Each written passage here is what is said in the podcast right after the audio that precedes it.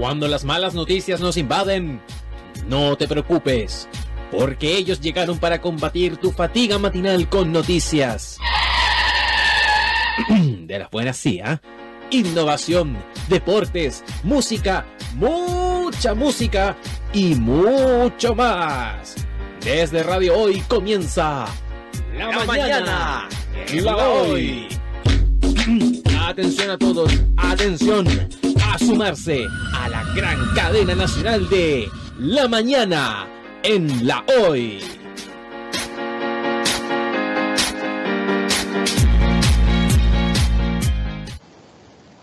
Hola amigos, estamos acá en radiohoy.cl, la radio oficial de la Fanaticada Mundial, en esta semana nueva de entrevistas en nuestro matinal. Y obviamente tenemos acá una tremenda, tremenda invitada que el día de hoy nos va a venir a dar unos consejos importantísimos para este tiempo de cuarentena, que ella es psicóloga, es coach en hábitos y es una tremenda amiga acá de Radio Hoy. Nos referimos a María José Ortiz, un tremendo Hola. acá. ¿Cómo estáis? Gracias, sí, súper bien, súper bien de poder aportar en estos momentos que, que están siendo súper difíciles para todos. Así que feliz de poder aportar con un granito de arena. po. Maravilloso. ¿Cómo te ha tratado la cuarentena en primer lugar? Uf, ha sido súper difícil, súper complejo porque, bueno, yo soy mamá y tengo un pequeño terremotito. Entonces vivimos en departamento. Entonces se nos ha hecho súper complejo el no poder tener patio. Eh, ahora más que nunca creo que lo valoramos un montón. Pero también encuentro que ha sido una bonita oportunidad para poder como conectarnos como familia, hemos pasado harto tiempo juntos, eh, hemos jugado más, entonces como que hemos tratado también de ver la parte positiva de todo esto. Claro, justamente. Y eso es lo que también queremos hablar el día de hoy, porque Ujú. eh, mucho, mucho se ha llevado a, a- a los medios de comunicación por este tema de la crisis, el tema de las ansiedades, Y, y- y nadie nos ha dado una respuesta clara con respecto a cómo manejar este tipo de situaciones, porque estamos justo en, en medio de una crisis sanitaria y eh, empezamos a, a- a- a tener hábitos distintos a los que teníamos siempre est- estipulados por nuestra rutina. Exacto. Y además que eh, hoy en día la publicidad, los medios también eh, juegan un rol fundamental en, la- en las presiones o en las exigencias que tenemos que adoptar en este estado de cuarentena, ¿no? Entonces, eh, es súper importante también, primero que todo, entender que es una que es una crisis lo que estamos viviendo, es una crisis a nivel mundial. Eh, y en ese contexto eh, tenemos que entender que es algo externo y que por ende no todo, eh, hay muchas cosas No que no podemos vamos manejar. a poder, no podemos controlar. Entonces Mm. desde ese momento nosotros también tenemos que empezar a quitarnos ciertas mochilas que nos va imponiendo la sociedad constantemente. Claro, ¿ya? Así que eh, también es importante mencionar que una crisis, por ejemplo, es un proceso de cambio profundo, ¿ya? Que nos va a provocar inestabilidad, ¿ya? Pero que también va a durar un periodo, va a durar un, un tiempo pro- prolongado o no, pero va a durar un tiempo, después va a pasar. Entonces también es importante visualizar que estamos en un momento puntual, pero que cada vez queda menos, ya Claro. como, como que nos va a permitir resistir. Estamos resistiendo, estamos dando lo mejor que podemos, ¿no es cierto? Eh, y también como una crisis se generan ciertos aspectos en la vida, como nos remueve, ¿no es cierto? Nos va a mover el piso eh, y por supuesto que va a tener consecuencias importantes. Entonces también es un momento eh, importante como para que podamos conectarnos con, con todo lo que nos está pasando. claro. Porque uno justamente ante, ante el tema de la crisis, como bien dice, uno lo toma desde el lado también como ya es el momento de, de- de ver qué se puede hacer, eh, tratar de no correr en círculo, porque justamente no, uno no, no toma, no toma la, la determinación porque no sabe bien qué es lo que está pasando y tampoco sabe Ujú. bien como más o menos para dónde ir, entonces uno se pone idiota, anda más Claro. enojón, empieza a comer más Exacto. también porque uno trata de Ujú. buscar eh, respuestas en la comida o incluso en, en el trago, en la cerveza, uno se pone a fumar Sí. más a lo mejor. Entonces son situaciones que la misma crisis, esta misma ansiedad nos va, nos va carcomiendo de a poco. Exacto, y pasa también que eh, muchas de las cosas que tú mencionas eh, son normales y son esperables cuando ocurre una crisis. Porque cuando pasa una crisis en nuestro cerebro se activa la amígdala, bien, y eso nos genera mayor cortisol. Entonces, lógico que cuando estamos estresados y secretamos cortisol, vamos a querer salir corriendo, nos vamos a querer rapar la cabeza, vamos a querer matar al marido, eh, o tirar al hijo por la ventana, o no sé, huir o escapar, porque es parte de nuestra biología. Bien, esto está ocurriendo a nivel, a nivel cerebral, entonces es normal que esto ocurra. Y es normal que a modo compensatorio busquemos por ejemplo, a través de la comida, de fumar más, de tomar o de... ¿Por qué, ¿Por qué recurrimos a esto? Porque estamos buscando secretar hormonas de la felicidad. Entonces, comemos más chocolate porque nos, nos da más dopamina o queremos, no sé, fumamos más porque en el fondo nos calma y es porque estamos tratando de buscar la compensación a este estrés que nos está generando esta crisis. Claro. ¿Bien? Claro. Entonces ahí uno, uno tiene que, también más o menos tener cierta noción de lo que está pasando para, no caer tanto en, la desesperación y buscar justamente eh, un, placebo a la larga. Exactamente. Entonces, como te decía, em, primero entender este, este concepto de crisis que es absolutamente normal, es esperable que nos encontremos de repente más ansiosos, tratar de no luchar contra eso, aunque muchas veces en las redes sociales yo he visto, por ejemplo, memes al respecto de cómo vas a terminar, cómo partes la cuarentena y cómo vas a terminar la cuarentena. Entonces, como al, inicio es como que te encuentras súper bien y post cuarentena así totalmente demacrado, ¿no es cierto? Y la verdad que eso también te genera una presión de como de luchar, de ir contra la corriente frente a algo que es absolutamente normal. Entonces yo creo que lo primero es aceptar lo que estamos viviendo como algo absolutamente normal, lo que nos está pasando es normal y estamos sobreviviendo, no estamos, eh, estamos, resistiendo, no, estamos resistiendo, estamos sobreviviendo a este em, proceso de cambio. Claro. ¿Ya? Entonces, ahí, ahí cómo, cómo lo, manejamos justamente. Claro, una de las cosas que, bueno, eh, mi tema específico, en lo que yo me especializo, tiene que ver justamente con la comida. Eh, entonces, pueden haber momentos en que nos vamos a estar en eh, nos vamos a ver comiendo de más, comiendo más de la cuenta, ¿no es cierto? Y es ahí donde tenemos que poner un stop o, lo podemos relacionar con cualquier cosa. Es normal acudir, ¿no es cierto? Buscar el, como esta sensación de calma, pero cuando ya eh, nos damos cuenta que estamos comiendo o tomando para callar nuestras emociones, para callar o para silenciar todo lo que nos está pasando, ahí hay que poner un stop y em, empezar con, la, con el proceso de autoobservación. ¿Cómo lo podemos hacer? Primero contextualicémonos. ¿Cómo estoy viviendo esto que me está pasando? Estoy, ¿Lo estoy pasando en soledad? ¿Estoy con mi familia? ¿Estoy con mi familia lejos? Eh, ¿Vivo con animales? ¿Tengo a mi hijo? ¿Estoy con teletrabajo? ¿Tengo que acudir eh, varios días a la semana o me tengo que trasladar a alguna parte en la semana? Primero contextualicemos de lo más general a lo más particular. Bien, después preguntarnos qué estoy sintiendo con lo que está ocurriendo. Eh, no, em, no obviemos o no dejemos de lado todas las cosas, todas las emociones que nos puedan estar pasando. Preguntémonos, tal vez nos vamos a sentir ahogados, angustiados, eh, ¿cómo se llama esto? El, el olguita marina, podemos estar con, con, con el ahogo con el quita marina, ¿no? Con el ahogo, con esta sensación de querer salir corriendo, tal vez preocupado porque me puedan desvincular de mi trabajo, triste porque no pueda estar con mi gente, angustiado, o quizás me pueda sentir más tranquila porque estoy en mi casa, estoy encerrada, me siento resguardada, pero es importante que podamos verbalizar las emociones, porque esa es una forma mm. de poder ahondar en nuestro mundo interno y poder sacarlo. Yo creo que eso es lo más importante, ¿eh? saber más o menos qué es lo que uno está sintiendo y poder eh, eh, concientizarlo también, porque uno ah, de repente tiene una lluvia de emociones en, ciertos periodos de tiempo y, y no sabe bien qué es lo que se está sintiendo. Mucha gente en la casa también lo, debe vivir, como bien tú decías con el tema del, teletrabajo, el no saber qué va a pasar con la con, el, con las plata, qué, es lo que va a pasar, no sé, el día de mañana con el tema de la cuarentena incluso. Em, entonces, el, estar viviendo en esta, en esta situación de presión constante también te influye eh, eh, todo este tema de la ansiedad. Y es bueno eh, hacerle, hacerlo consciente también.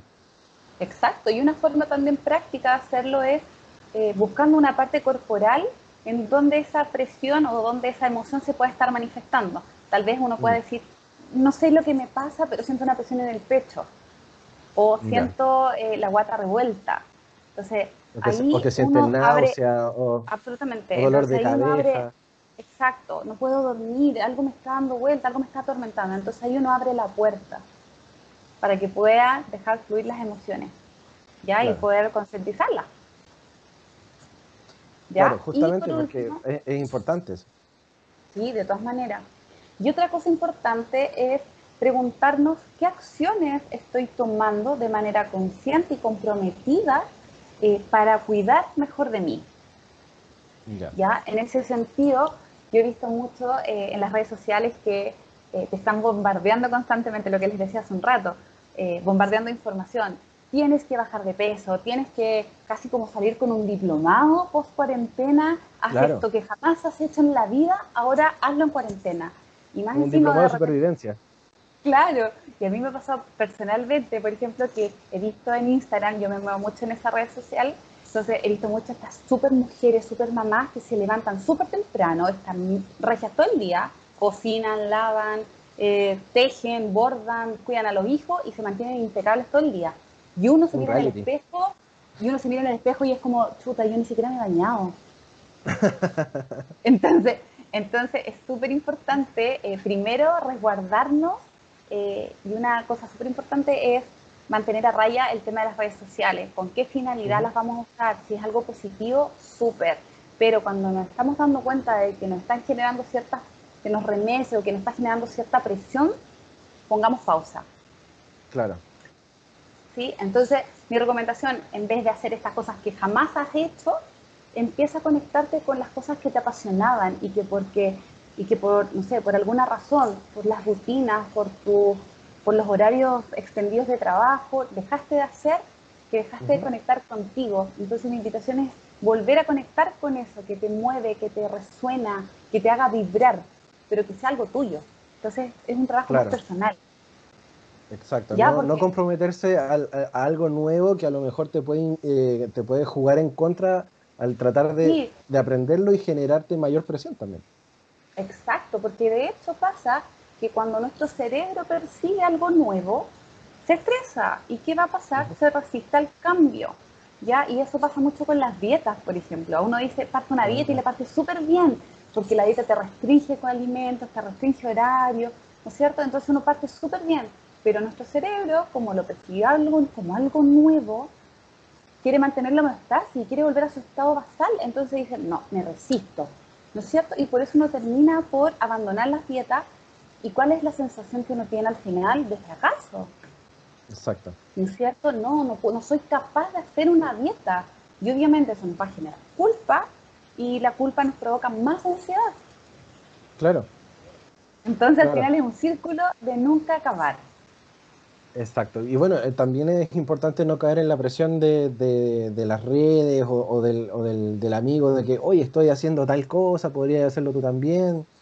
Eh, si, si, te saca un poco también de este molde y que, y que, te, y que te gusta a lo mejor, démosle. Pero si tú, si tú sientes la presión, justamente como bien dices tú, de, de, de, de, quizás no llegar a lograrlo y sentirte mal con lo que estáis tratando de hacer, mejor a lo mejor dar un paso al costado y dedicarte a lo que más te apasiona.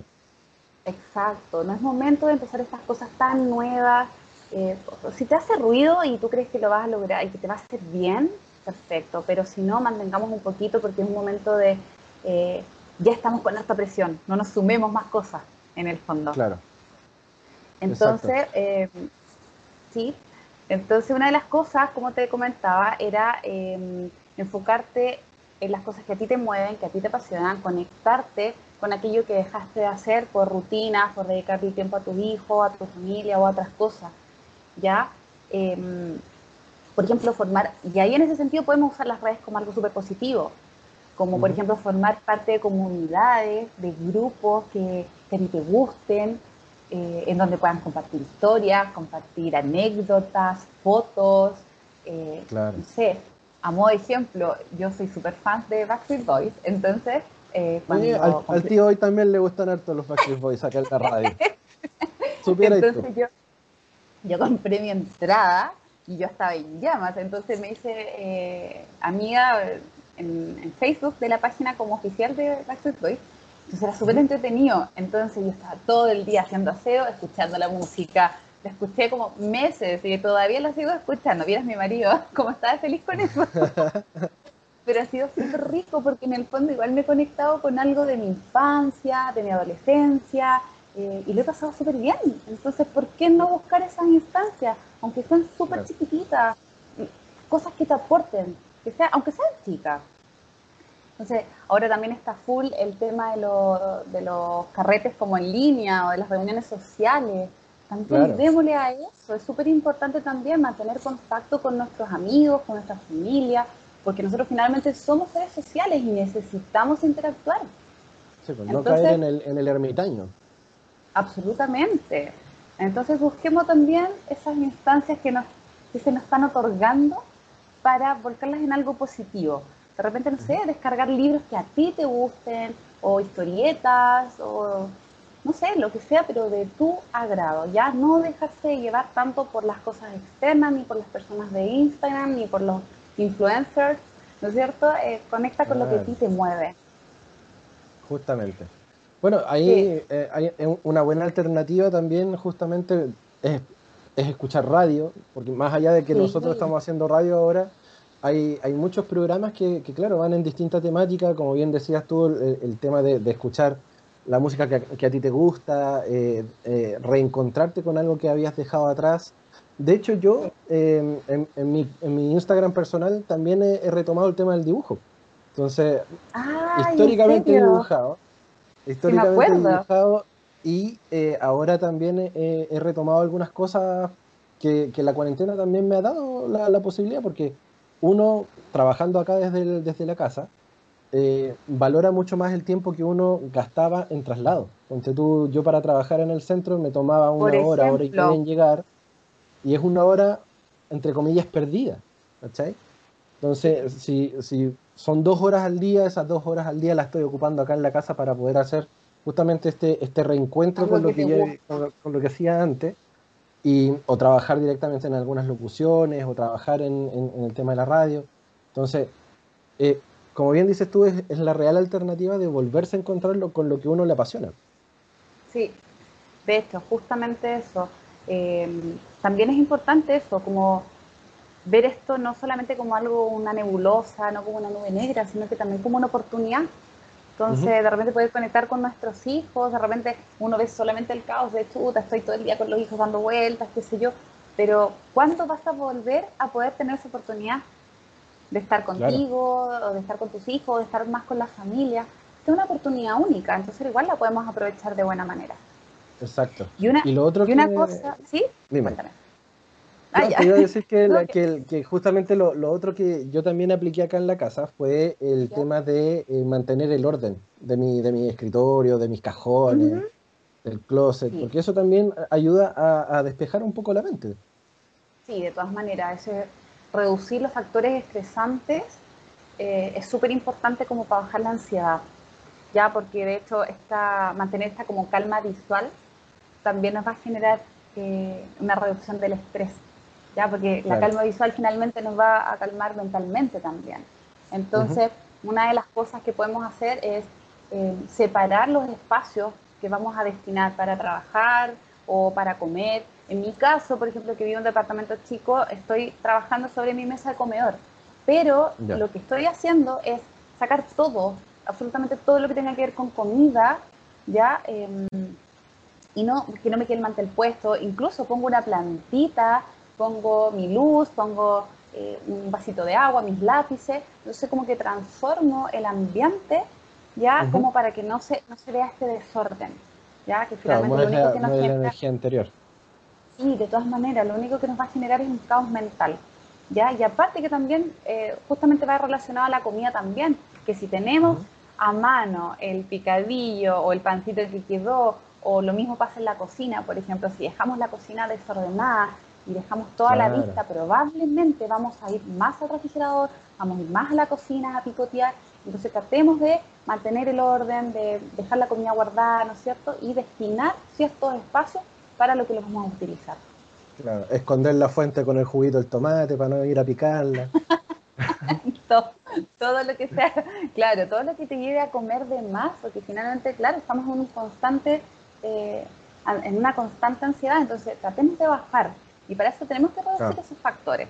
Incluso cosas tan chicas como levantarse, bañarse y vestirse. O sea, yo sé que es súper rico andar en pijama, y es, una, es rico, es súper cómodo, pero todo el día, todos los días, también te genera como un estado medio letargado, finalmente. Entonces, igual uno, y uno como ser eh, en movimiento no necesita moverse también, necesitas activarte de alguna forma. Entonces, si te hace más sentido de repente levantarte, vestirte, incluso maquillarte, ¿por qué no vestirte bien? No solamente con el buzo, el buzo ancho, la ropa como floppy pitch, sino que vestirte linda, eh, aunque estés en tu propia casa, bien, también es súper bueno. Claro, porque también te, te va llenando el, hecho de, no ocupar siempre la misma ropa, a lo mejor de, tener ese pantalón regalón que, lo ocupáis solamente los días domingos, pero que por el hecho de estar encerrado lo estáis ocupando todos los días también. Sí, pues y eso también te estás jugando, el, no sé, porque no, el no peinarse o el no encresparse, incluso las pestañas, es como, chuta, todos los días vas a empezar a mirar en el espejo y es como, cada vez más poca, más poca, y todo te suma ansiedad, entonces eh, hay que reducir eso, reducir los factores estresantes, es súper importante. A mí, a mí me pasó la, la primera semana de, de, encierro que yo me dejé estar con el afeitado. Yo dije, ah, que paja, tener que afeitarse. Ay, a muchos les pasa, a mi marido igual. Claro, el, hecho de, de, nada, me voy a bañar más rato. Eh, o, o, dejar, como bien decías tú, pues dejarse estar. Entonces de repente ya tenía la mancha con chocolate acá en el bigote, entonces ya, listo, hay, hay, que, hay que afeitarse, hay que hacer algo por uno también. Sí, o sea, claro, lo que pasa es que uno no está acostumbrado, uno lo ve como, eh, ah, es, un día, una excepción en el fondo, dejarte la barba, porque uno generalmente, un hombre, un fin de semana se la deja estar, digamos.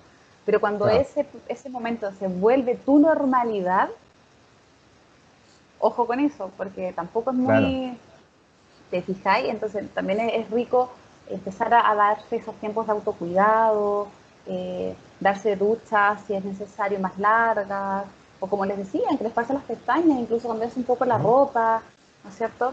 Ahora también es importante generar los entornos, ya, o sea, perdón, comer en entornos tranquilos, ya, em, por ejemplo, eso me ha llegado mucho de, me lo han contado mucho, que eh, es súper común estar comiendo, ¿no es cierto? Y mientras tanto meter en el computador o en el celular, ¿no es cierto? Entonces, ¿qué pasa? Que de repente ni siquiera nos damos cuenta, eh, como por estar metido en, el celular, de repente comemos, comemos y miramos y no nos dimos cuenta y en qué momento me terminé la comida. O no sé qué estaba comiendo, ni siquiera supe que comí. Entonces, eso obviamente nos va a llevar a comer de más y a no conectarnos finalmente con nuestras necesidades, porque para eso es, importante dar pausa. Nosotros en, nuestra jornada laboral tenemos pausa, tenemos momentos de almuerzo, porque necesitamos esa distensión. Entonces, también mantengamos esos espacios, ¿ya? Aunque sean durante, eh, durante dentro de la casa. Justamente. Y, no, y como bien decías tú de antes también, el hecho de, de, si que estás trabajando, evitar tener un pocillito con, con, algo para picar y darte los tiempos que corresponden. Si por mucho que estés haciendo teletrabajo, eh, tú tienes tu hora de, comida, tú tienes tu hora de, reposo entre medio, por lo tanto no, no, estar siempre conectado porque eso también te, influye.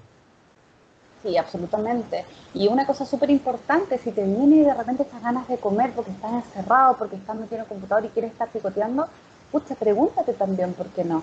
Pregúntate, ¿tengo hambre en este momento? Pongámosles un número de 1 a 10, donde 1 es nada de hambre y 10 es mucha hambre. ¿Cuál es mi nivel de hambre?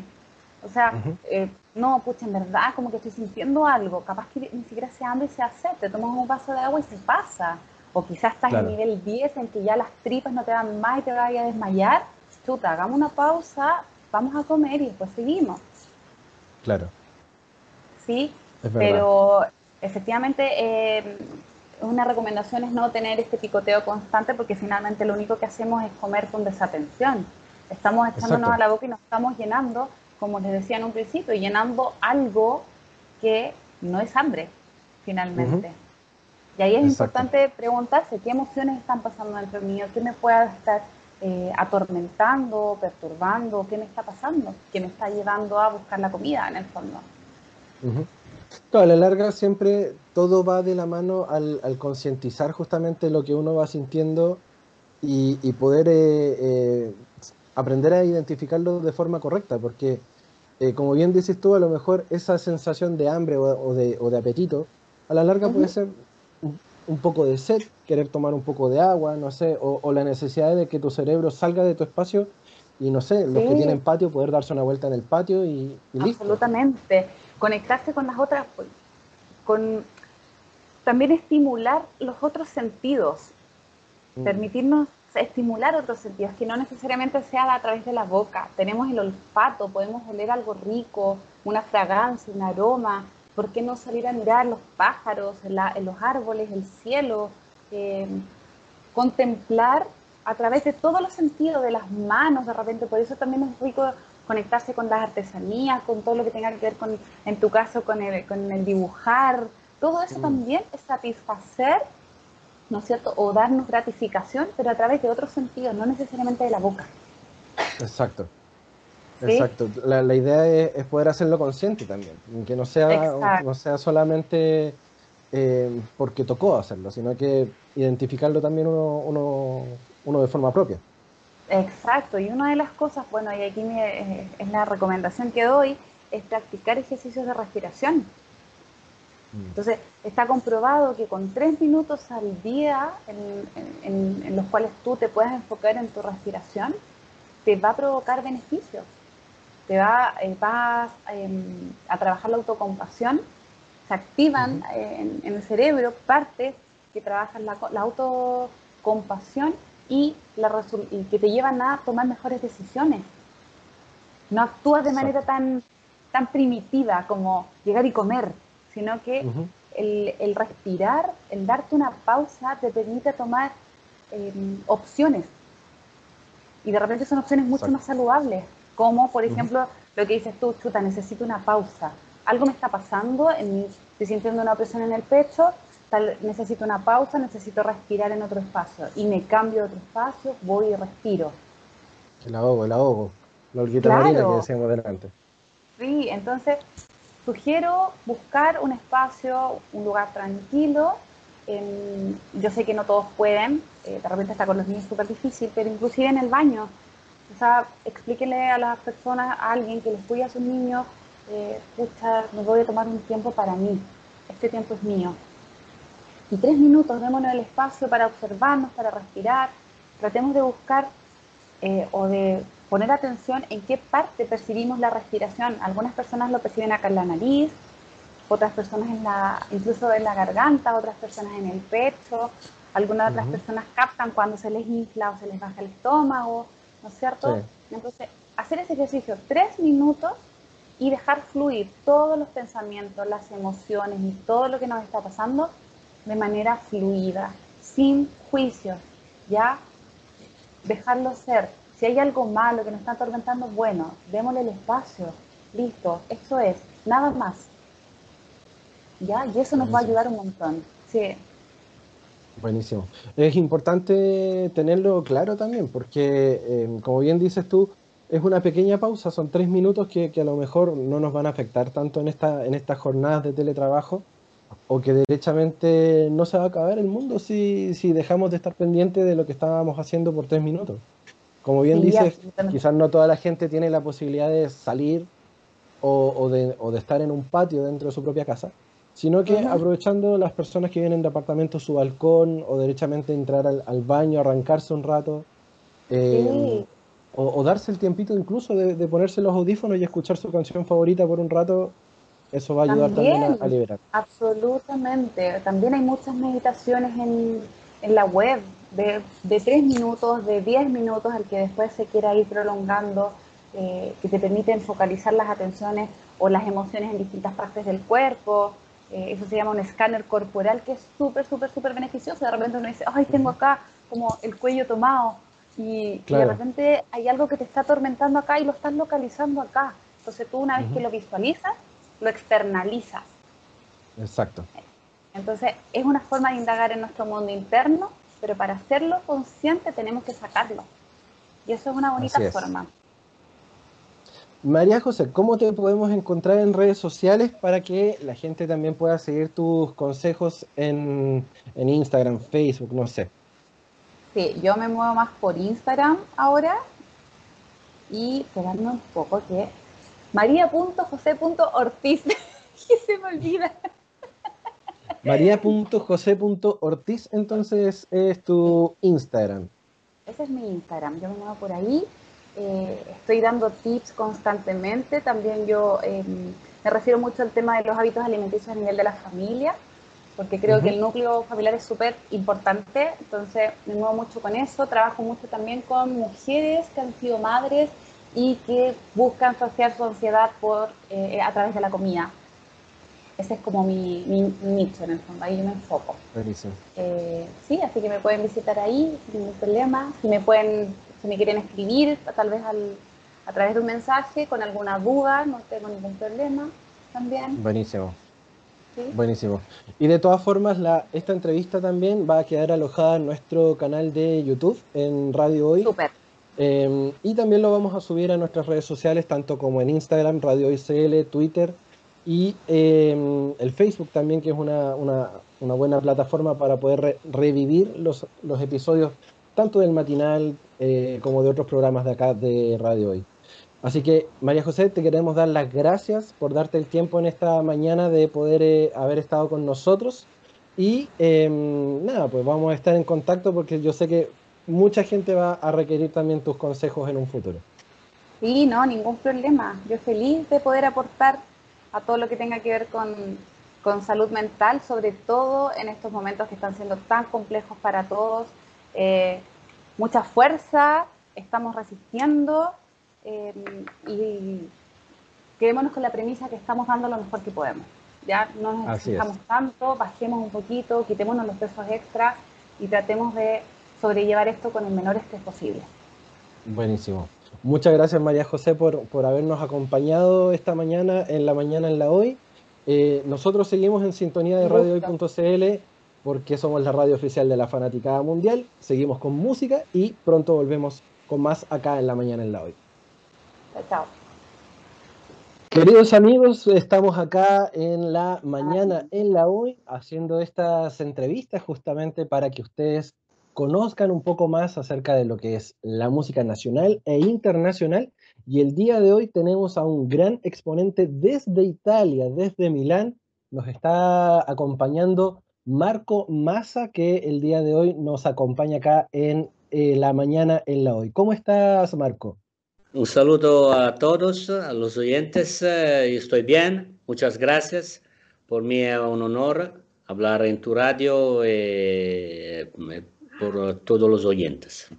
Muchas, Muchas gracias. también por, por darte el tiempo desde allá en Milán, porque tenemos seis horas de diferencia eh, justamente, así que te estás dando el tiempo en la tarde de, de Italia justamente allá para poder acompañarnos un, ratito con acá en la mañana en la hoy. Eh, obviamente la, pregunta de la contingencia que, nos, cabe eh, realizarte es con respecto a lo, que se ha, vivido, bien digo, estas semanas con el tema del coronavirus. Em, Italia ha estado sufriendo mucho con el tema del virus y me imagino que ahí en las cuarentenas tú has podido ver justamente cómo se va, viviendo el tema del, virus. È un, periodo, un periodo storico sin precedentes. Eh, in questo momento estoy bien, ma eh, ci vuole molta pazienza. Eh, tienes que ser muy paciente. eh, sobre todo mi ciudad, Milano, eh, afortunadamente la situación, está mejorando. Eh, desde mi cuarentena ahora escucho, menos sirenas en, de ambulancias. Eh, uh -huh. esto, eh, esto, es una señal muy positiva. Así es, así es. sí, sí, espero en un futuro mejor. Ahora, ahora debemos reflexionar sobre este periodo uh -huh, con mucha uh -huh. calma, con mucha calma. Así eh, es, así es. sí. Sueño con tu país con, uh, como, como, un espejismo. Un, como un espejismo. Sí, espejismo, ecco. un espejismo. Un miraggio si dice in Italia. Claro. Eh, ya, ya, ya, vamos a poder eh, contra el virus, contra el virus con con, con, con, con muy estudio del instrumento, del de las palabras, de, de, las letras. Un momento que estamos a casa y no podemos trabajar. Eh, por, no, eh, por nosotros, eh, cantautori, musicisti, artisti, è muy importante. il palco, il palco, lavorare e trabajar por la, los oyentes. Así es. Eh, sí. ob obviamente el tema para, para, los músicos es un poco más complicado por, por el hecho de no poder presentarse o, o estar haciendo, eh, acompañando a los fans justamente. Exactamente. Eh, pero sabemos que tú no, no, te has quedado quieto con, con, el tema de la cuarentena, has estado de todas formas trabajando en nuevo material y, sí. Y justamente queremos consultarte con respecto a, a, lo que has estado haciendo, porque a ti te llaman el, el artesano de la canción. Sí. Eh, um, me defino artesano de la canción uh, porque mis melodías y los textos nacen de, no, de, un, de un trabajo diario eh, sobre cada pasaje musical, sobre el sonido de la palabra. Uh, como, como, un artesano que esculpe su obra con, uh, con paciencia. Uh -huh. Con mucha paciencia, ahora aprovechando el tema de las cuarentenas. Exactamente, exactamente. Y tú justamente ahora en, en este momento eh, diste, diste a luz, por decirlo así, de, un, de una nueva canción, es la, la llamada Boxeador. Eh, sí, come nata, come nata. Eh, eh, mi canción es el relato de la vida. Uh -huh. El relato de la vida, cada uno, con, cada uno de nosotros es como un boxeador que combate, que combate con la dificultad, la dificultad eh, sí. cotidiano, de lo cotidiano. Uh -huh. te caes y te levantas para seguir tu propio camino, ¿no? Eh, como, como, un boxeador eh, en un cuadrilátero. Exactamente. Claro, justamente. Y yo veo que ahí tú tienes una, una guitarra y que te está acompañando. Sí, sí, sí. ¿Sí? ¿Sí? Tenemos la, la, la, suerte de poder escuchar un poquito de, de boxeador. Cierto, cierto, cierto. Muchas gracias. Por favor. Ahora.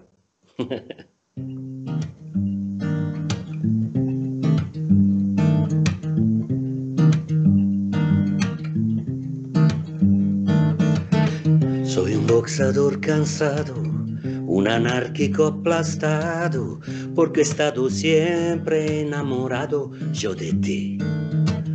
Es que en alguien he jurado y otros más he perdonado, pero todavía es la música mi ring. Ahora dispara contra mí ese proyectil de vida, música, no te dejaré. Eres parte de mi historia, de mi historia. De tu voz de aquel día de tu rostro ahí delante y la verdad es que no quiero recordar, no olvidaré nunca nada. Tú me has dicho no es salida, pero ya no tengo miedo de morir. Ahora, dispárame otra vez. Son proyectiles de vida ahora. Dispárame si quieres. No le temo a nada yo. Dispara contra mí. Es el proyectil de vida, música. No te dejaré. Eres parte de mi historia. De mi historia. Como un boxeador cansado, peleando contra molinos que se secan como recuerdos de la guerra. Casi un boxeador cansado, solo lento abandonado, pero aún peleando, aún estoy en pie. Ahora dispara contra mí. Ese proyectil de vida, música, no te dejaré. Eres parte de mi historia. De mi historia, de mi historia. Buenísimo. Gracias. Tremendo. Increíble, Marco. Gracias por, por Muchas esta gracias. canción. Eh, tiene una letra súper potente.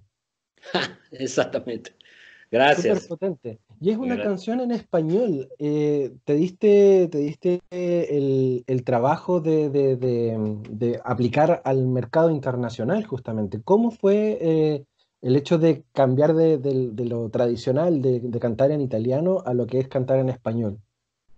Ma, eh, espero esta canción eh, les gusta a sus oyentes. A mí me Eh. gustó. Esta será el comienzo, el comienzo de nuevas colaboraciones internacionales importantes, espero. Eh, qué bueno. Qué sí, bueno porque es un, es un mercado i- importante, el, el- el- el- mercado de habla hispana. vuelta por- por- para mí. Sí, porque es justamente este es un nuevo recorrido, porque apuntas más al mercado de España directamente o quieres llegar directamente a, a lo que es eh, Latinoamérica. Exactamente, exactamente. Directo, directo a Latinoamérica. Sí, eh, no puedo esperar para comenzar ah, una gira en Sudamérica, y especialmente en Chile. Eh, su país es maravilloso y gente muy acogedora y amante de la música. ¿eh? Sí.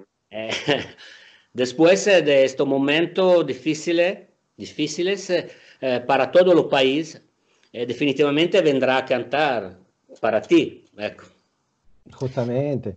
Sería, Eh, sería muy bueno poder en Espera. algún momento eh, de esa gira internacional poder tenerte también acá en, en Radio Hoy.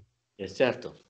Estoy preparando, estoy preparando un- una sorpresa, una Ah, sí. sorpresa al público internacional, eh, una colaboración importante. Mira, Eh, sí, con un artista excepcional, eh, cantaremos en español, eh, pero come, eh, come cualquier sorpresa non debería revelarse. no, hay, hay que, hay que guardarla para que nosotros también estemos bien ansiosos de, de poder conocer esa sorpresa. arriba, arriba.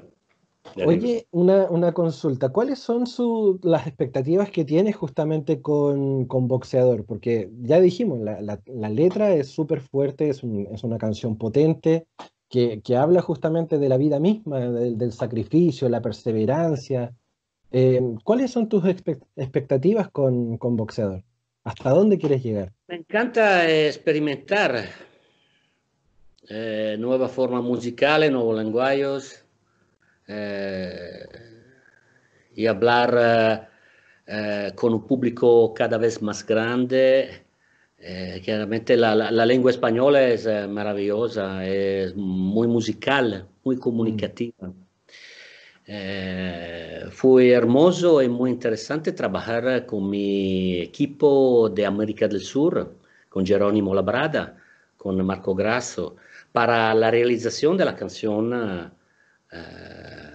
y el video de la canción Boxeador, chiaramente. Uh -huh. eh, mi, sueño, mi sueño es llevar mi, mi música a Chile. Sería hermoso.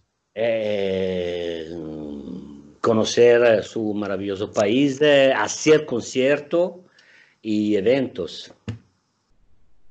Sí, sería, sería increíble poder tenerte acá en algún momento en esta, en esta gira internacional, porque ya pudimos escuchar a, a Boxeador en esta versión, eh, versión en cuarentena, podemos decir.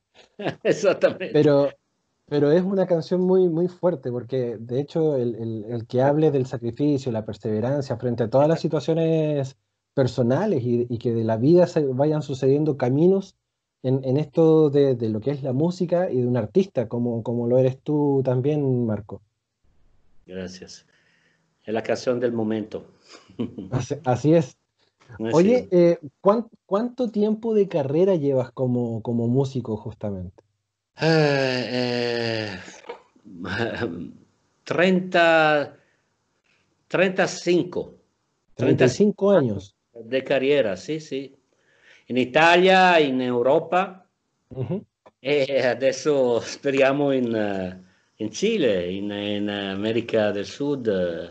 Eh, sarebbe veramente bello para mí. Mira, 35 años dedicados a, a la música justamente. Sí, sí, sí. Muchos mucho dischi, colaboraciones importantes. Eh, così. ¿Cómo, ¿Cómo, has visto el avance en las tecnologías de la música? Porque antes era mucho más, mucho más artesanal justamente la, la música y ahora eh, está todo más, más tecnológico, más sintetizado a lo mejor. Exactamente, la, la, la tecnología es muy importante para la música en este momento. En mm. este momento es la, el sonido es la, es la cosa muy importante, la più, import la più importante. Uh-huh.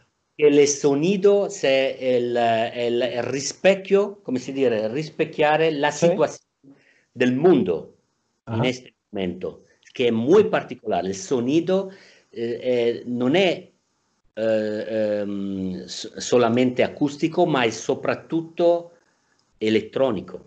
Elettronico, claro. perché l'elettronica ti dà tutto todo el mundo, todo el mundo de la, de la experimentación. Uh -huh. Es muy importante para mí experimentar la, la, la, el sonido. Claro. ¿Y tú, bueno, has experimentado también distintos estilos de música o siempre has tocado más o menos el, el mismo estilo? No, eh, diversi tipi di musica diversi tipi di, di, musica, eh, ehm, sempre eh, me canzoni, le, la, la, mia musica, la, la musica che, che io es, scrivo. Uh-huh. Eh, perdóname, ma io hablo, no, non hablo muy bien tu idioma. Pero, pero, pero se entiende perfectamente. Entiendo, entiendo, ma eh, devo imparare, imparare molto. Eh, sto studiando, e studiando molto in questo momento il spagnolo, è molto importante per me, per il futuro. eh, no, la, sto sperimentando sul, sulla mia musica, sulle mie canzoni, il, il sonido, il nuovo sonido eh, experimental, uh -huh. con muy, muy, muy instrumentos. instrumento. El nuevo, el nuevo disco eh, eh, es muy experimental, muy experimental, ma sulla canzone. Ya, sulla canzone. Non sulla, sulla la musica e basta, è sulla canzone, sulla palabras. Sulla, eh, se, mm, per, para mí es, es muy eh, nuevo, es muy nuevo. Por... Uh -huh. Oye, Marco, y aprovechando ya que estás ahí también con, con tu acompañante, tu guitarra, ¿podemos escuchar alguna otra canción aprovechándote y eh, aprovechando tu tiempo también ahí en, en, en, Milán?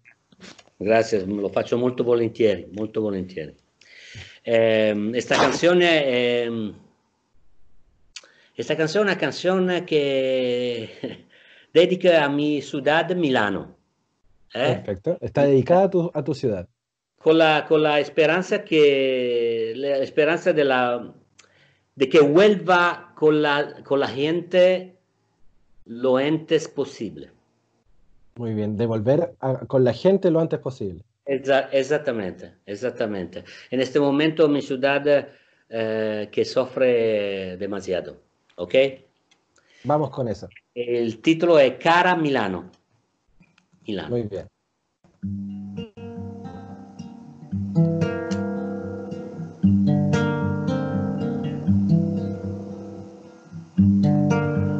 Cara Milano,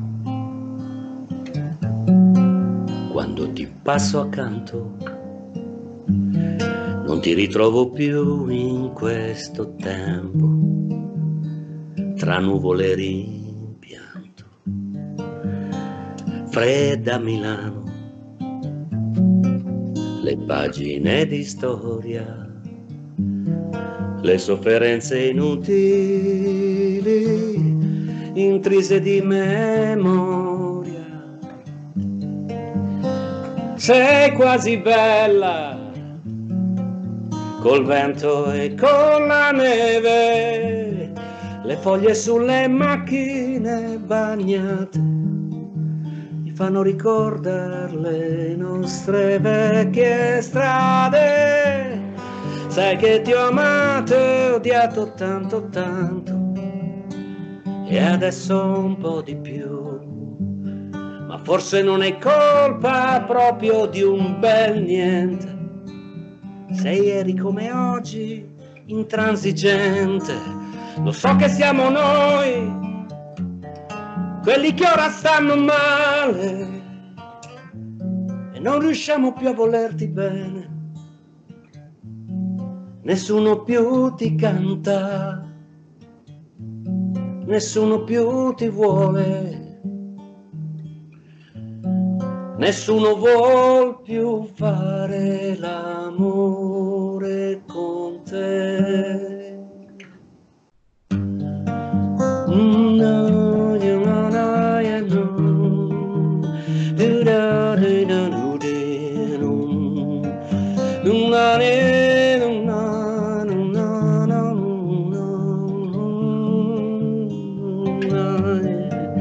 Calda Milano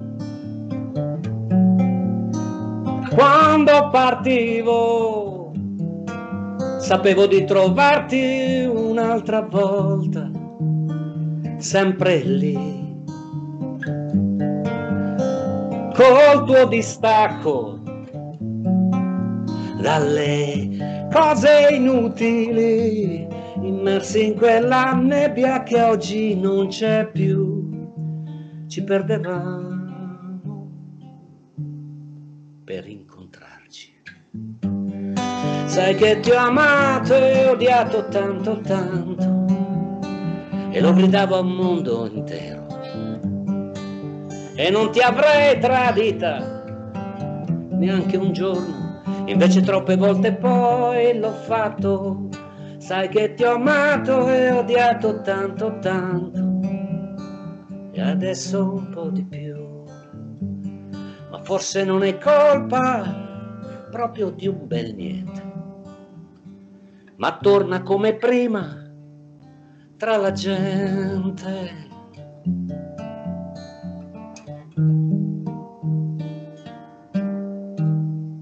Tra la gente.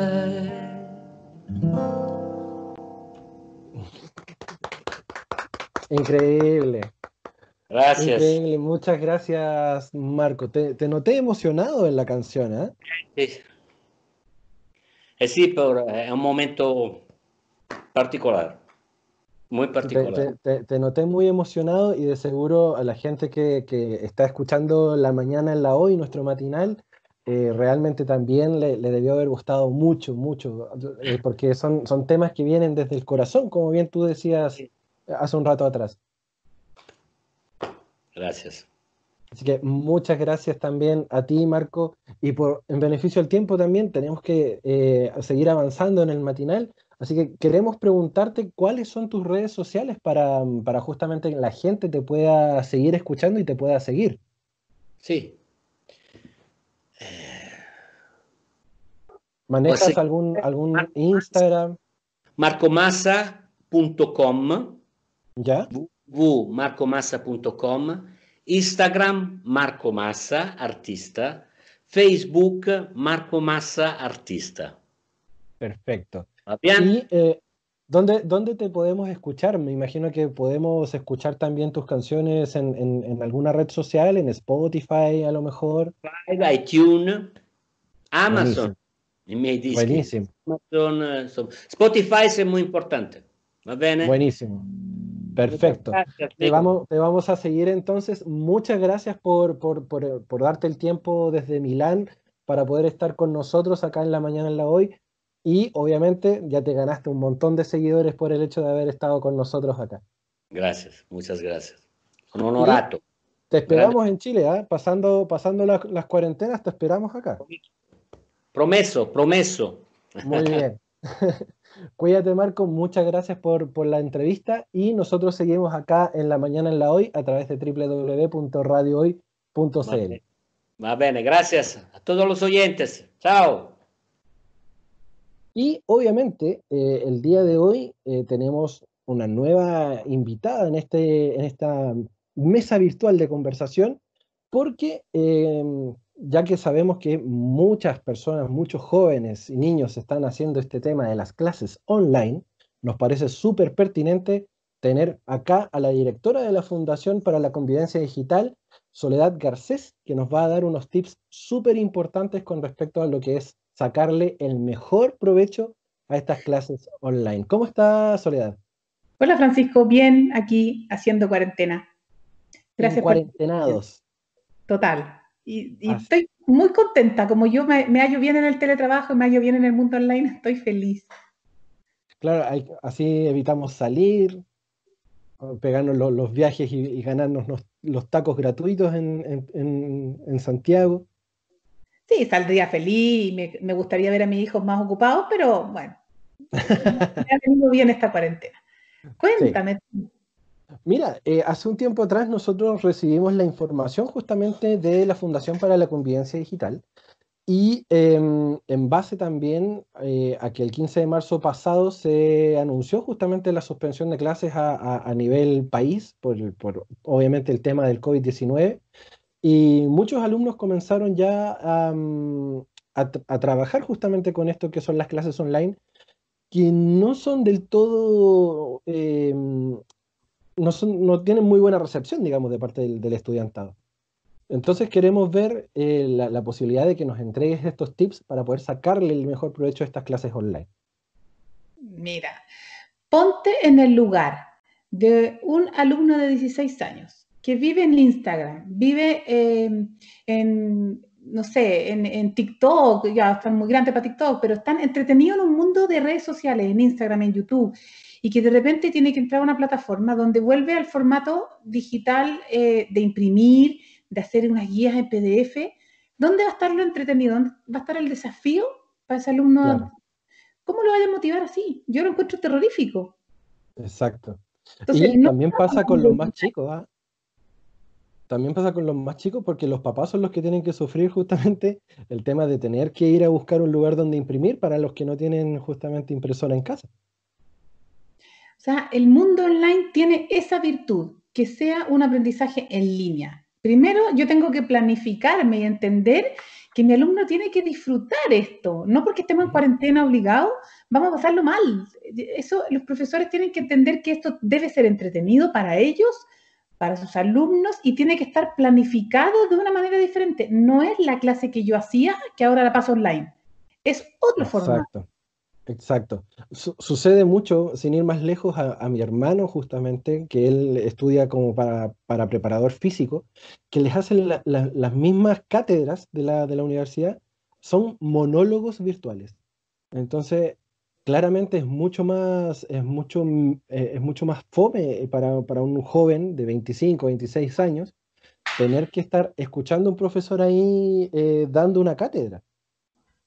Es que eso, es, eh, eso no es una clase online. Eso es simplemente que usaste una herramienta para sustituirte tu clase presencial en tu clase online.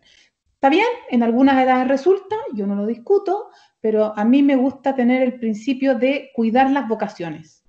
Sea, si un profesor tiene vocación de profesor, no es por nada. Ese tipo es un amante de sus alumnos, los quiere y le importan. Entonces, tenemos que usar las tecnologías para que esta relación se cierre, se acerque, no, no matemos el, aprendizaje usando tecnologías malamente. Si, no es que estén usadas mal, están equivocadamente usadas. Exacto. Eh, porque obviamente a medida de reacción, eh, los profesores y los directivos escolares comenzaron a buscar sistemas para dar continuidad a, las clases. Eh, y en muchos casos comenzaron a utilizar que el Skype, como lo estamos haciendo nosotros, el Zoom, incluso he visto em, consultorías a través de videollamadas de WhatsApp. Entonces, claro, eh, se ocupa una, herramienta virtual acomodándolos a, los tiempos de hoy, pero no se le está sacando el real provecho a esa, a esa herramienta. Pero ¿cómo le vamos a sacar el provecho si no lo sabemos usar? O sea, eh, y, y, tampoco todos somos creativos, porque, por ejemplo, yo tuve una clase el otro día vía WhatsApp que la combinamos con algunos ejercicios en Facebook. Eh, y lo pasamos súper bien aprendiendo en, un grupo privado, pero, pero tú tienes que saber diseñar una clase para eso. No es solamente usar WhatsApp o usar Facebook. La clase digital, la clase online tiene otro diseño. Es una clase cortita que no te puede cansar, que te tiene que permitir acceder a un contenido antes, haberlo pensado, haberlo reflexionado, participar de la clase. La clase es para debatir, para compartir y luego tú sacas conclusiones con tu grupo. Pero, pero tener una clase para asumir un conocimiento es una locura, que mejor vaya a YouTube o que vaya a leer otro lado. La clase está para para conversar, para compartir, para dialogar. Eh, lo que, yo, lo que yo no puedo hacerlo en un libro, lo hago a través de, la plataforma. claro, que sea un real apoyo. Exacto, en, el diplomado que yo tengo ahora hicimos grupos chiquititos y nos juntamos en línea eh, y discutimos lo que quizás no habríamos podido discutir de otra manera. Eh, pero ellos ven, les mandamos una lista con los videos, con los textos que leen y lo leen antes. Y tenemos 20 minutos que es la clase. Y esa clase es maravillosa porque nos ponemos al día, nos ordenamos, hacemos ejercicio y se combina con correo, con, con pruebas, con lo que tú quieras y da lo mismo. Así es. En el comunicado de prensa que nosotros recibimos justamente con respecto a, mm, este tema de la convivencia digital, que es justamente de lo que se trata un poco la fundación, eh, tú expusiste en, una entrevista, dice, creo que muchos colegios han malinterpretado el llamado a la continuidad escolar. En medio de una crisis sanitaria, es una locura aspirar a un colegio virtual con todas las asignaturas, clases online y chats con los profesores en una moderna plataforma web. Eh, es un poco lo que venimos conversando también, que a la larga los colegios dicen, ya, hagamos clases virtuales, pero eh, están haciendo lo mismo que se hacía en el salón en una videollamada. Entonces, claramente el, estudiantado, si se aburre en sala, mucho más, se va a aburrir al frente del celular. Sí, a ver, es noble entender que los colegios y los profesores quieren pasar materia y hacer que sus alumnos aprendan y no pierdan el año, pero el foco no puede estar ahí, no puede. Yo como colegio tengo que entender que hay asignaturas que van a ser prioritarias, por ejemplo, matemática y lenguaje son mucho más importantes que las otras, no por, por, por, cualquier razón, es porque si un alumno de primero básico no aprende a leer bien o en cuarto no comprende lo que lee, en séptimo no, no va a entender nada. Entonces, hay cosas que son secuenciales, yo necesito desarrollar habilidades primero que otras. Entonces, creer que yo voy a hacer una clase de matemática el lunes, la otra de ciencia el martes, la otra de lenguaje y en la universidad igual, es una locura. Lo que sí pensamos es que el alumno debe jugar aprendiendo. Los, escolares tienen todavía el tema del juego, el del aprender jugando. Entonces, la clase puede ser cortita, 20 minutos, organizar em, un video de un contenido y luego una trivia, un debate, una conversación y todos los días en píldoras o cápsulas de 20 minutos que se refuerzan semana a semana, ¿por qué no van a aprender? Exacto. Eh, tú también postulas justamente que el, marco de trabajo de al menos tres años y con robustos equipos de soporte, diseño gráfico, diseño instruccional y, de video, entre otros, ayudarían justamente a que las clases sean mucho más, mucho más cercanas.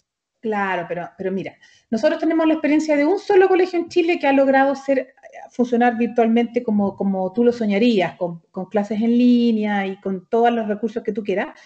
Pero ese colegio partió hace 10 años con una, con una, plataforma Google Classroom, capacitando a, sus profesores y generando como un ambiente de aprendizaje en esa plataforma que complementa las clases que pasan en la, en la sala. Entonces, el alumno sabe que lo que vio en la sala ya está en la plataforma desde el momento que entra a la clase.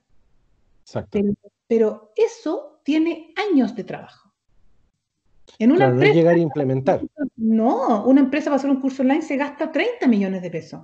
Entonces no le puedo pedir a un colegio que de un minuto a otro eh, eh, arme una cosa así como, mira, si todos vamos a aprender matemáticas, es, complejo.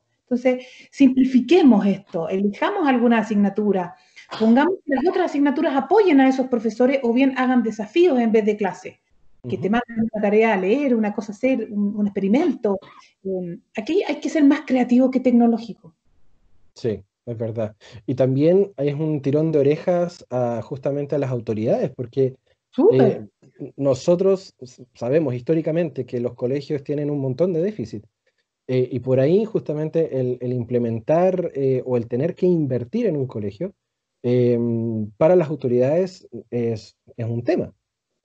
Sí, pero, pero también, mira, la realidad muestra que los colegios particulares tienen menos equipamiento que los eh, municipales y subvencionados porque, porque lo que compran lo usan en su mayoría, eh, pero tienen pocos recursos, porque al final un colegio particular tiene mucho menos recursos que los otros. Sin embargo, en, los, en los eh, colegios del, del, Estado y los subvencionados, particulares subvencionados, hay recursos disponibles para esto se usan bastante, pero se usan de repente equivocadamente. Tú encuentras 60 tablets en un colegio y no hay un sistema de gestión de tablets donde tú como profesor los vayas a buscar y resulta que los tablets están sin pilas, están sin luz, están sin esto, están rayados. Entonces, cuando esto se gestiona correctamente, tú ya lo puedes ocupar. Equipamiento hay, pero no está pensado correctamente. Exacto. Claro, hay, también el, tirón de orejas para, para los sostenedores de los colegios, para los que regulan justamente la, posibilidad de entrega de este tipo de materiales, porque, eh, como bien dices, hay, hay, hay implementos, eh, se están utilizando esos recursos, pero...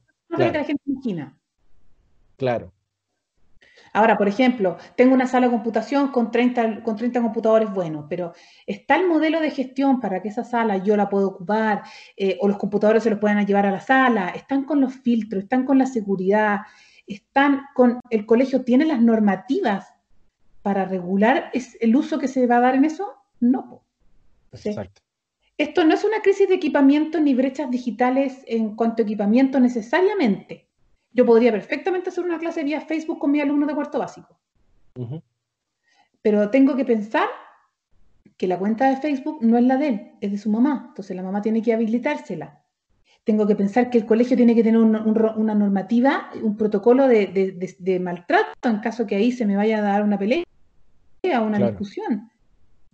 ¿Cómo lo evalúo? Tenemos como un montón de clases y profesores haciendo clases y como que, no, ¿cómo le voy a poner nota? ¿Pero por qué? Porque es una clase online. ¿Y qué importa?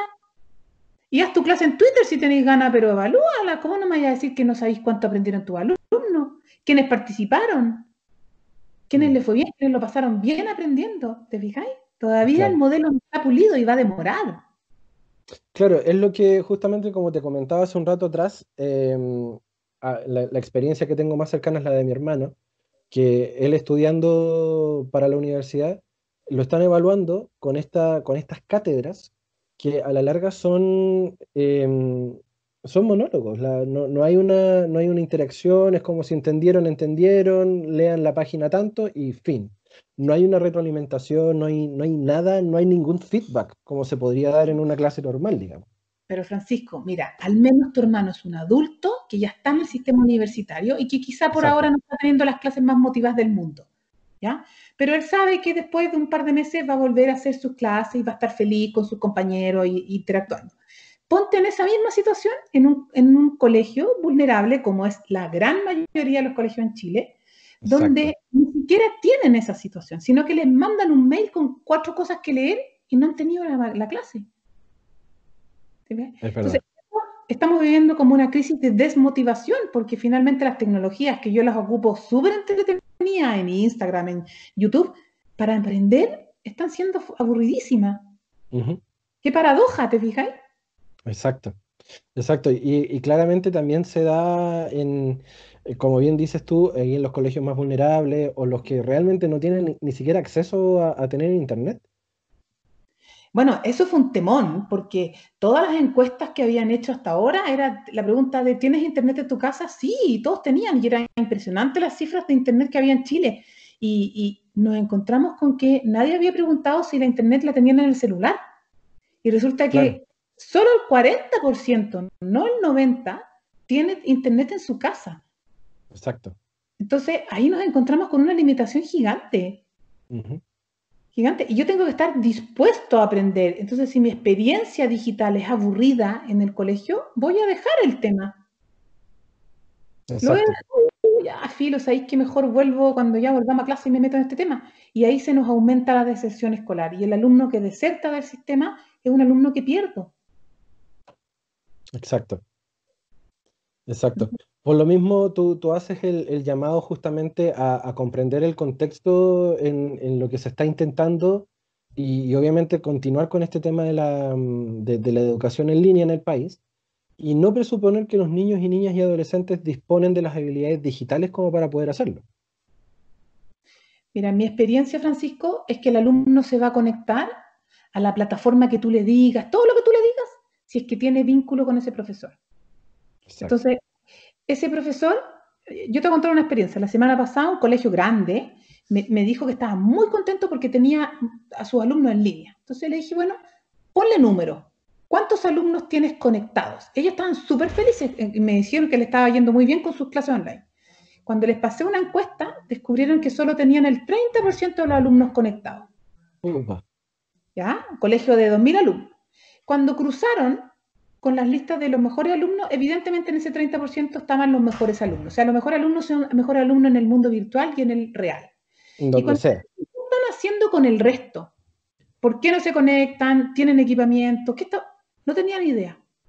Entonces, el profesor debe comunicar y conectar con todos. Mm.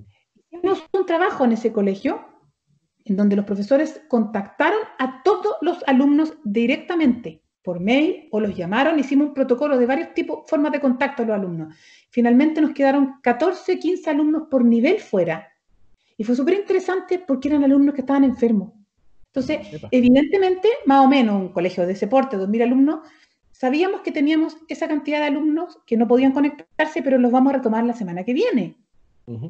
Y a los que no tenían computador, les hicimos llegar el material impreso vía, vía encomienda o, te lo fuimos a dejar, organizamos grupos y fíjate que un 4 o 5% los papás me dijeron, no, no tengo cabeza, no, no, no puedo, no puedo, sé que chao. Pero fue un grupo menor, súper menor. En general, la mayoría de los papás cuando, y los niños cuando vieron que el sistema estaba organizado y que el profesor estaba preocupado semana a semana, se subieron al carro casi todos. Bueno. Y la plataforma era un, no estoy hablándote de nada así eh, ostentoso. Qué bueno porque hay el tema, el tema que tú marcaste y remarcaste justamente fue el tema del vínculo, el, poder generar el, vínculo profesor-estudiante es súper importante porque eh, no, es lo, no es lo mismo tener a un, a un, a un, personaje adelante haciendo un stand-up, por, por, decirlo de alguna forma, y versus a otro que realmente está preocupado porque tú estés aprendiendo. Eh, yo creo que muchos en algún momento hubiésemos deseado tener un profesor que estuviese 24/7 preguntándonos, oye, ¿te falta algo? Este, o, has podido hacer tal guía? Eh, ¿Te complica algún tema? Me manda un mensaje y me diga, eh, Soledad, cuéntame, ¿qué te pasó que no entregaste la tarea hoy día? Yo ya con eso estoy feliz. Claro. Alguien se preocupó por mí, ¿te fijáis? Claro antes no, claramente no se hacía, ni, ni, tampoco ahora en la época de las tecnologías tampoco se ha hecho mucho, pero ahora sí está la, la, necesidad imperante de poder justamente generar ese vínculo para que eh, eh, el, estudiante también tenga las ganas de, de, seguir manteniéndose vigente en, en, las clases. Pero de eso se trata y las tecnologías fueron hechas para comunicarse y para entretener. Entonces yo no puedo entender que en el sistema educacional no las hayamos podido adaptar. Claro. no es un problema tecnológico, eso es un problema humano. Estamos poco creativos y nos falta capacitarnos. Y nos falta motivación. Nos falta tiempo, o sea, nos falta el, contexto, pero, pero algo podemos hacer. Ya, no hagamos clases todas las semanas, pero hagamos algunas. Y que lo poco que se avance, se avance bien. Justamente. Y con respecto a lo que, a lo que tú nos comentas de ser más creativos, eh, ¿Qué, sería lo necesario como para poder implementar o, poder sacarle mejor provecho justamente a las clases online para que la gente que nos está escuchando en la casa y, que, que todos podamos también hacer algo o darle una vuelta de tuerca justamente a este tema de las clases online? Mira, la creatividad tiene que ir eh, de la mano con, tu motivación personal. Yo te doy un ejemplo. Em, yo tengo una cuenta de Instagram personal que es Sole Garceso. Y ahí yo dejo desafíos, dejo una pregunta y, de mi seguidor tengo un grupo de alumnos y se las dirijo a ellos y ellos me las responden y les pongo tiempo, les pongo plazos eh, y, fíjate que se han logrado motivar. Lo mismo hago en grupos de Facebook. Tengo una comunidad virtual paralela a mi clase que, tiene un horario laboral. Yo no les contesto a cualquier hora, pero en el fondo... Eh, mantengo el contacto vivo, el interés vivo, y el que gana un desafío me pide una insignia. La insignia yo las voy anotando, entonces el que tiene más insignias después me cobra una décima, dos décimas al final del curso. Y, mis alumnos son de posgrado, o sea, yo tengo alumnos adultos. Buenísimo. Si un adulto se entretiene jugando, ¿por qué un alumno chiquito de, escolar yo puede que no me lo lleve a Instagram, pero puedo generar un sistema de gamificación con puntos, con insignias, con premios, con motivaciones? ¿Qué importa? Desafío, si a los adultos yo los tengo jugando con preguntas eh, desafiantes, ¿por qué a un niño no? Exacto. Exacto. Y, que los niños son más fáciles de encantar en ese sentido con el tema de los juegos. Sí, el otro día puse en el, grupo de Instagram de, mis alumnos, les puse que usaran Google y las determinadas herramientas y que buscaran por qué un mosquito no puede volar con lluvia. ¿Ya? Y, llegaron todas las respuestas y tuvieron que fundamentar y referenciar usando Google. Y esa pregunta la podemos perfectamente ocupar en un alumno de octavo, de séptimo, de quinto. ¿Te fijas? Eh, yo lo ocupé como un ejercicio para aprender a usar herramientas digitales a mis profesores, pero ¿por qué no podemos usar las redes sociales para eso? Siendo mayores de 13 años, perfectamente podemos usarlas de, esa manera. Hay que hacer los contextos, ser creativo y atreverse, pero cuesta, cuesta. Mm. Claro, porque también cuesta por parte de, los colegios también poder sacarse el tema del calendario escolar, porque uno, muchos, muchos piensan de que si tú tenías, no sé, partiendo a las 9 de la mañana, clases de, qué sé yo, historia, después a la, al, al, mediodía ya volvemos con, con, con matemáticas, y, vamos marcando el mismo horario en las clases online. eso, y eso Claro, justamente, es, un crimen porque aparte, mucha gente se maneja con el tema de los, de los celulares eh, y de los computadores y no va a estar las mismas horas que está en el, en el colegio conectado al celular o conectado al computador.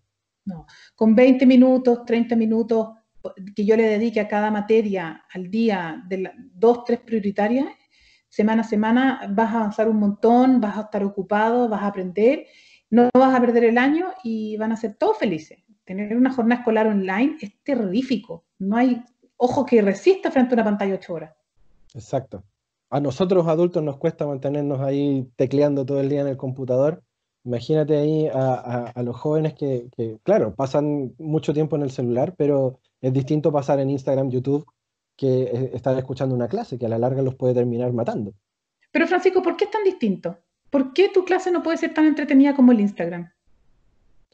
Por lo mismo, por lo mismo que tú, tú nos comentas, por el hecho de que eh, el sistema está tan, está tan marcado, de cierta forma, que el, el, profesorado o los colegios hacen que el hecho de dar clases sea lo mismo que estar metido en el salón, eh, traspasándolo a lo que es el, el, salón virtual, por decirlo así. Entonces, claramente no hay, no hay una motivación, no es dinámico, aprovechando justamente la posibilidad de que, de que al ser así, al ser una clase online, sea mucho más divertido tiene que ser el aprendizaje algo emocionante. Yo no te digo que estés pero en llamas, pero sí tiene que desafiarte intelectualmente. Exacto. Entonces, el mirar a un profesor hablar una hora por un alumno de quinto básico no va a ser entretenido, pero si esa misma, ese mismo objetivo se lleva a un juego, a una web donde pueden averiguar, a un blog personal que él vaya escribiendo, ¿por qué no va a ser entretenido? Van a gozar. Pero sabes qué, a mí por ahí me, me genera un poco, un poco de ruido el tema de las evaluaciones porque mm, yo creo que es más fácil para el, para el profesorado hacer una evaluación como se, hacía, se hace tradicionalmente, antes que tener que revisar eh, un trabajo virtual, porque también cae, la, cae la, en la comodidad del profesor. ¿Y por qué yo no puedo hacer que los alumnos se evalúen entre ellos? ¿Por qué tengo que esperar y desconfiar en que van a ponerse puro siete? ¿Por qué yo no puedo evaluar la motivación? ¿Qué tan feliz fuiste haciendo esta actividad? ¿Qué tan motivado estuviste? ¿Aprendiste algo? Cuéntame tú a mí lo que aprendiste. Escríbeme un ensayo de 200 palabras, un parrafito, de lo que tú aprendiste en la clase de hoy. ¿Por qué tiene que ser una prueba? Eso es un problema nuestro. Exacto. Es un problema nuestro y que, está dentro de lo que es el canon del colegio. O sea, uno, está acostumbrado a responder preguntas de, de desarrollo más allá de, lo que, de lo que se puede realmente lograr con, una evaluación. Pero el problema es del, colegio y del profesor, no es del alumno. Exacto. Evaluar Exacto, medir, eh, eh, eh, emitir, un juicio de valor. Entonces, hay miles de formas de evaluar. Claro, pero ahí volvemos a, caer en el, en el tema de, de, ser más ingeniosos, de ser más creativos a la hora incluso de tener que evaluar y también de, poder entregar el contenido que, queremos, que queremos que los, estudiantes tengan. Sí, yo creo que aquí hay un problema de creatividad, que los profesores están muy agobiados, piensan que además están con sus hijos en sus casas, con mucha carga laboral, eh, y no tienen todas las herramientas digitales, y yo los entiendo, no les podemos pedir más, pero, pero ayudarlos implica bajar un poco esa, esa demanda y hacer, ponerles ayuda para que trabajen en grupo y hagan cosas creativas que de verdad vayan a impactar. Así es. Y no vamos a volver en y, y, vamos a partir de cero y, vamos a haber perdido tres valiosísimos meses. Es verdad, es verdad porque... colegio y es verdad que hay miles de otras cosas que se pueden priorizar, el aprendizaje doméstico, el afectivo, no lo dudaría. Por eso yo creo que las tareas tienen que ser acotadas. Pero no perdamos todo, rescatemos un 10% y ya con eso estamos bien. Exacto.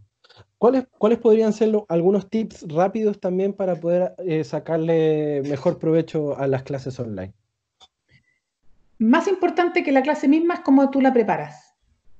Porque perfectamente, si tú ya la preparaste bien y la pensaste entretenida, con objetivos claros, tú pones en tu clase un link, un video, un, un, trabajo, una actividad, y eso ya puede ser una tremenda, tremenda clase. ¿Cierto? Segundo, em, considerar bien los tiempos. Yo creo que una clase de 20 minutos puede ser tremendamente efectiva y entretenida y no más, no es necesario. Tampoco tiene que ser todos los días a la misma hora y entender un poco el contexto laboral. Esto tiene, no puede ser 24/7. Esto tiene mm. horario, cumplimiento, evaluaciones, ciertas normas. ¿sí? Y para mí la clave es qué tanto te conectas con tus alumnos. O sea, que esto sea sincero, directo, conectado y que realmente se vea interés, aunque sea una vez, ese alumno ya va a estar conectado emocionalmente contigo. Y el profesor tiene que disfrutarlo, tiene que pasarlo igual de bien que su alumno aprendiendo. Justamente. La idea también es que sea de, ambas partes, que sea recíproco también el hecho de que si bien tenemos que tener a profesores motivados eh, y creativos, también eh, la parte de la recepción del estudiantado también tiene que ser eh, motivada también, porque no podemos llegar y pretender llegar y prender el computador, dejarlo listo y programado para estar en clase, pero estar haciendo cualquier otra cosa. No, si nosotros somos los adultos y somos los padres, nosotros lideramos esto. Los niños tienen que entusiasmarse con el mismo cariño que tú lo invitas a cocinar. O sea, eh, esto es algo rico, vamos a hacerlo, vamos a aprender, bueno, vamos a cocinar algo rico, vamos a aprender algo entretenido. Buenísimo.